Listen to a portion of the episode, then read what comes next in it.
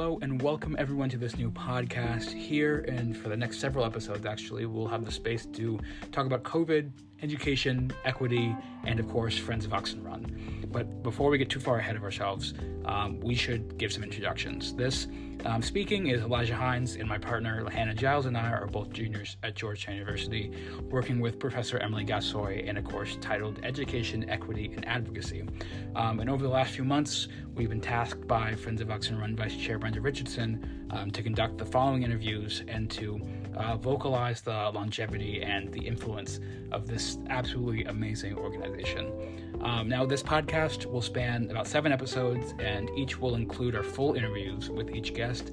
Um, and LaHannah and I will be able to return at the end of each interview um, and just share some closing remarks, some reflections, and um, you know look into the following um, guest conversations. But for this premiere episode, LaHannah and I sat down with Friends of Oxon Run Vice Chair Brenda Richardson.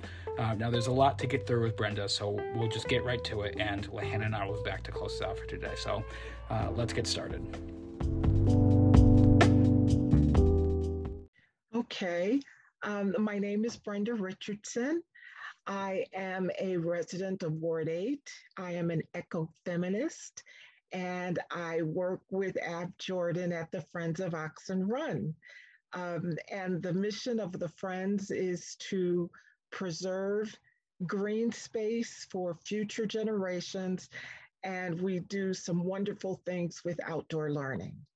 Amazing. Brenda, I mean, you, you kind of answered our first question a little bit, but um, what would you say um, the uh, overall importance, or why would you say that? No, actually, I'm going to rephrase it. Um, what would you say the overall importance of Friends of Oxon Run is, and why is it such like an integral um, institution for um, for the city?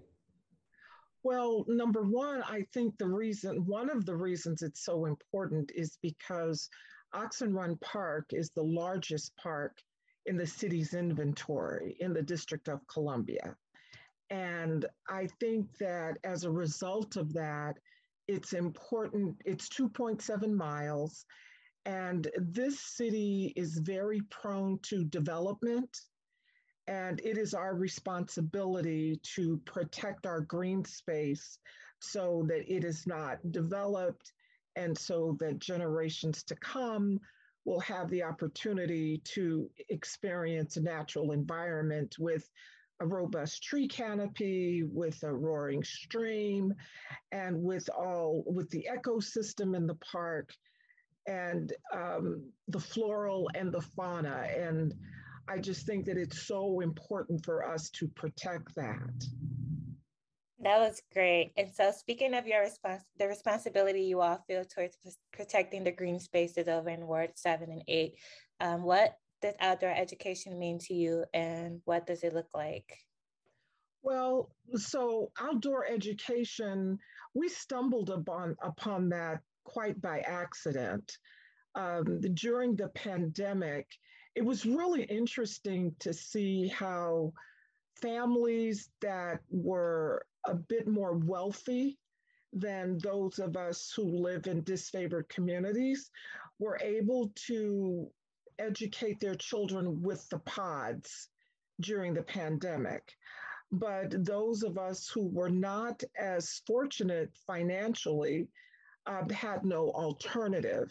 So, thanks to the DC Coalition for Equitable Outdoor Learning, we were able to come up with this idea of doing something in Oxon Run Park, which has this beautiful amphitheater and the beauty of it was we could mask up and we could practice social distancing and still educate our kids at the same time.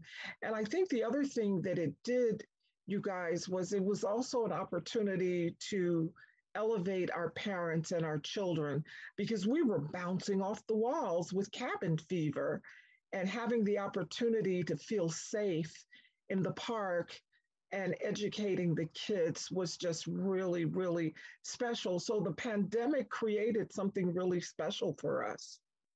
So, I mean, that again, Brenda, that answer kind of already um, answered our, our last one, but um, if we are if we're talking about outdoor education and i mean you've already spoken such positive things about outdoor education how um, specifically how does the programming that you and FOR um, you ab and the rest of FOR have been putting on how has it been um, i guess enhancing the the community as a whole or the the people that um, that the people that are participating? How is it enhancing their their um, their lives and their personal um, education? Well it's it's been a remarkable experience and i think of several things in particular um, we've always felt like ward 7 is like our sister ward and it created an opportunity for parents from ward 7 and ward 8 to connect in a very special way with their children through outdoor learning um, the other thing that it did was we were able to create a curriculum that was actually quite magnificent. I remember there was one parent in particular. We had um, one uh, workshop on music and math. And this mom had shared that her child had struggled with math. But as a result of this particular exercise, her child, it something clicked for her. And the child was able to connect with math and is now thriving um, in that subject. So that speaks to how this opportunity just created something really special that we hadn't even imagined. And then finally, I think that the other thing that it does, you guys, is it affords us to connect to nature um, and as we were connecting to nature, I remember when the kids were learning about worms, and there were two um, instructors from the Audubon Society, and they had these these um, uh, the kids were looking at the worms through microscopes and then they were digging for worms and it was fascinating to watch kids digging for worms with their parents that was mm. really something to watch yeah. But I also believe that this opportunity gave us a chance to heal because we were connected to the trees and the birds and just in an environment that had become a sanctuary for us during this very, very critical crisis in our country. Uh, but even though we were in a crisis, we were able to survive and able to heal at the same time. Brenda, can you give a um, just like an an overview of like how um, like a typical program would run with Friends of Oxon Run, and just like generally what the like what the movement throughout that program would be? Yeah, so I'll give you two examples. So uh, this past summer, we did story time with MPD, our Metropolitan Police Department in the park. Um, and that served the purpose of, of course, outdoor learning, but it also served the purpose of helping our community to interact with the police department in a very different way. Um, folks don't always think of police as the good guys, when indeed they are. They protect us and they serve us. And so it was amazing to see 60 children sitting in the amphitheater while a captain of the police department read a book to them. And thanks to our DC Public Library, every child was able to go home with the book that was read to them. And they and the library also provided them with a second book. So that was really special because the kids could build their own libraries at home because we really, really support literacy. And I just wanted to share the latest example. This past Saturday, we were in the park with Art Reach, which is a group from the ARC and George Washington University. We had 30 kids, and you guys, they each had a canvas. It was landscape painting in the park. They each had a canvas and they had paint, and they learned how to make orange paint and green paint and the direction was to paint what you saw. So it was beautiful to see them painting clouds and trees and the stream. And then there was one kid who did abstract painting because it was her vision of what she saw in the park, but it was very precious. It was a wonderful opportunity to look through the lens of, of the children with nature by actually having them use art as a form of therapy to show us what they see. And it was amazing. Brenda, you sort of mentioned this a little bit about how like outdoor education has sort of contributed to, you know, healing the community and how it can be therapeutic. And I guess I'm just curious as to like, you know, how do you envision this further impacting uh, the community, in particular, where it's seven and eight, and you know, how did, how does this look down the line for you? Well, I hope it's something that will become a form of meaningful engage a form of meaningful engagement in authentically and intentionally healing disfavored communities. And I really, really mean that because, you know, so many times in, in Ward 8, people make promises and commitments, and then there everything is good until the money is gone. And then when the money is gone, the program is gone and the people are gone. Well, our park is not going anywhere. And a lot of times I envision our community as like being on life support, and the park is like our hospital, and the IV is nature. And we go in the park and we get our IV, and then we recover. And then we're strong enough to uh, go back out there and fight the battle all over again. And it is my hope, you guys, that one day we don't have a battle to fight. Um, we we are soldiers and we're committed, but I would just like for our children to experience what it's like to live in a community that is showered with favor, where you get the benefits of being an African American living in Ward 8 um, being very strong and appreciated for your brilliance and for your contributions to our community. I really, really hope to see that happen one day. And I think with our outdoor learning, that's possible because we don't have to have money. We've been so fortunate that everybody, they're such ambassadors of goodwill because everybody voluntarily came to do this for our community. And that speaks volumes about who they are and what these folks stand for. And if we can continue to do that, I think that our community will just be in a place where our spirits are reignited and we get to reimagine our future in a really big way for our children's well being, for their mental and physical and spiritual well being. Brenda, I I feel like in that you you I mean you just spoke of like a, a, an innumerable amount of benefits to the to the community, to the kids, and to the families. Is are you through a programming through all programming? Have you um, seen any tangible benefits, or are tangible benefits? Um, I don't know. Are, is, are, is the is the intangible benefit more important to you than any like actual um, like togetherness of the community like is the is the impact that that this programming is going to have on kids um, more important to you than the actual bringing together of your community or is there not a way that you can actually compare the two? But i think both matter.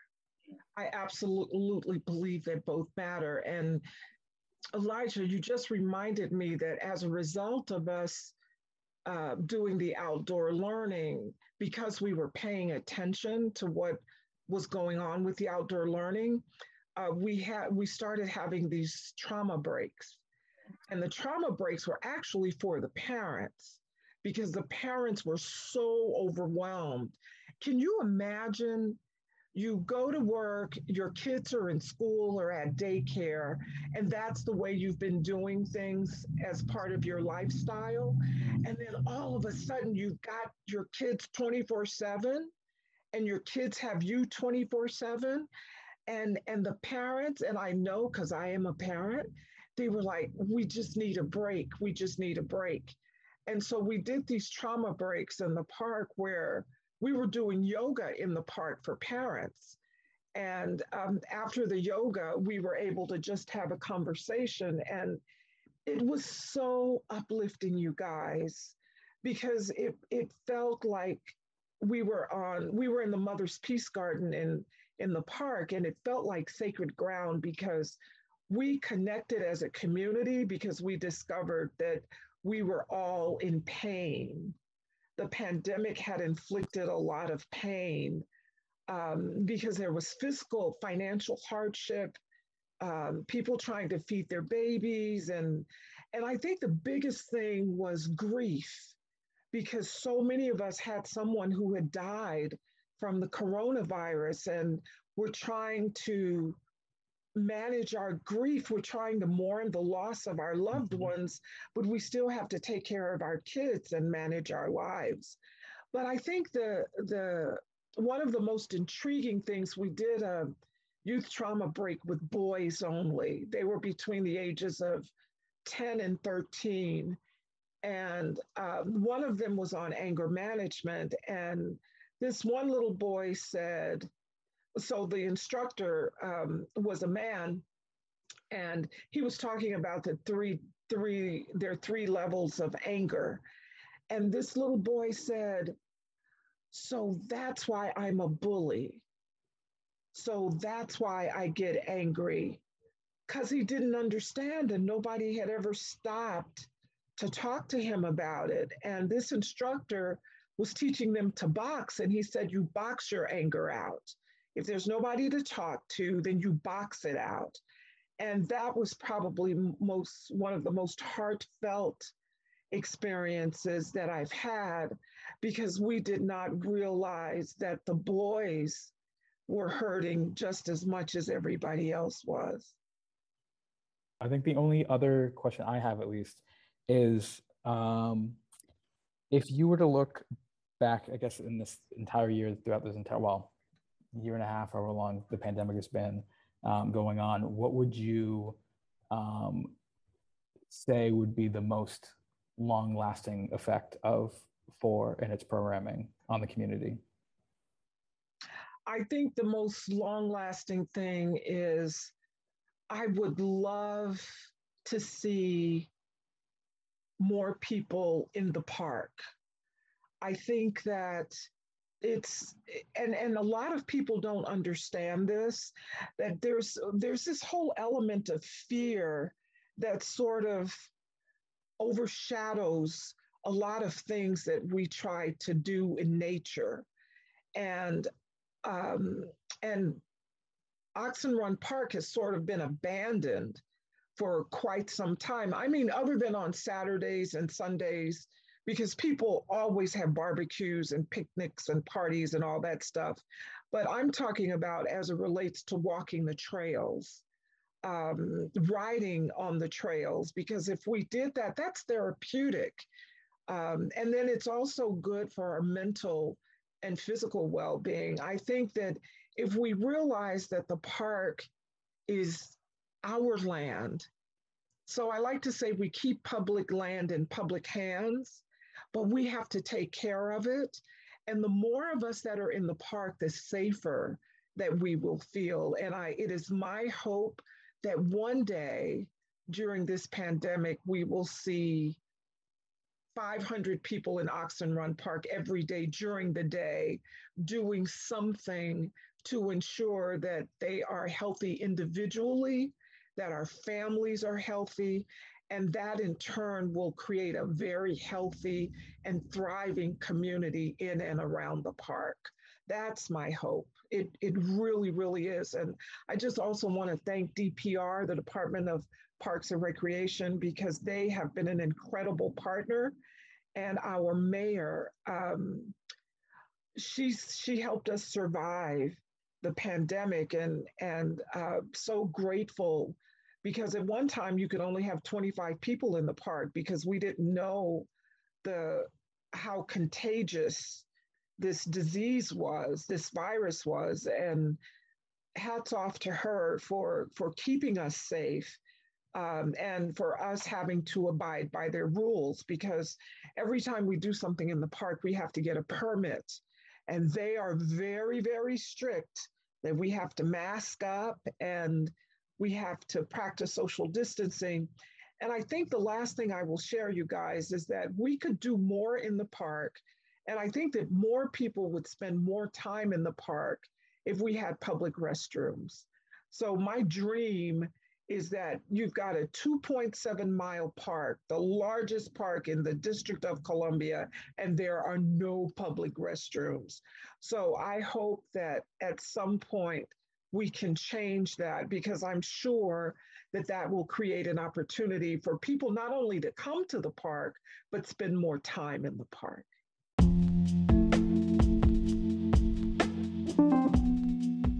Uh, well, Hannah, I'm I'm very glad that we got to spend so much time with with Brenda for that episode, and I think it's a really perfect way to start us off on all these conversations that we're going to have going forward. But um, like we mentioned at the at the top of this episode, I think it's a great time now that we can um, kind of reflect and bring some bring some thoughts together.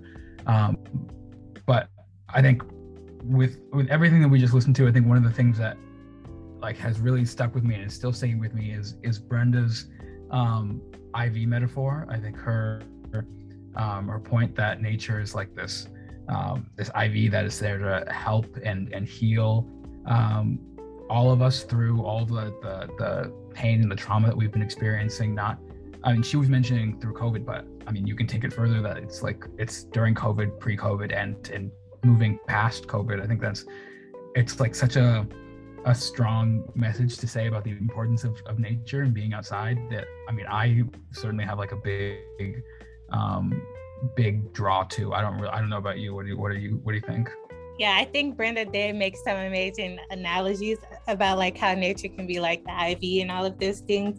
And like i think that's really powerful and like it's especially important to have like that that perspective because like as you know like communities of colors like you know they don't get that much exposure to like you know nature and all of that stuff. And so to have that that analogy be referenced to friend to oxon run um i think that's amazing and people need to hear about it.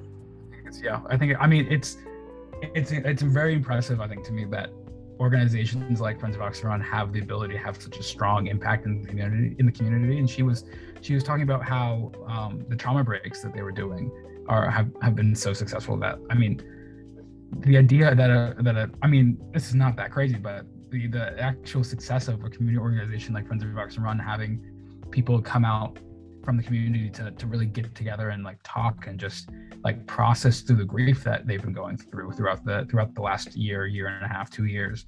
That's like like that's um that's amazing work that is so amazing. I agree. Like i noticed how it wasn't just for the students right? They also had it for the parents. yeah. It's just like yeah that's incredible. it's taking into consideration how like everyone is being impacted. And like i know the parents especially appreciated that because you don't see that many initiatives happening that also like support the parents of the students i think i think all of that just generally it really just re-emphasizes to me at least how successful Friends of Oxon Run has been over the last over the course of its creation. I mean, I mean, just trauma breaks alone are, are an incredible success.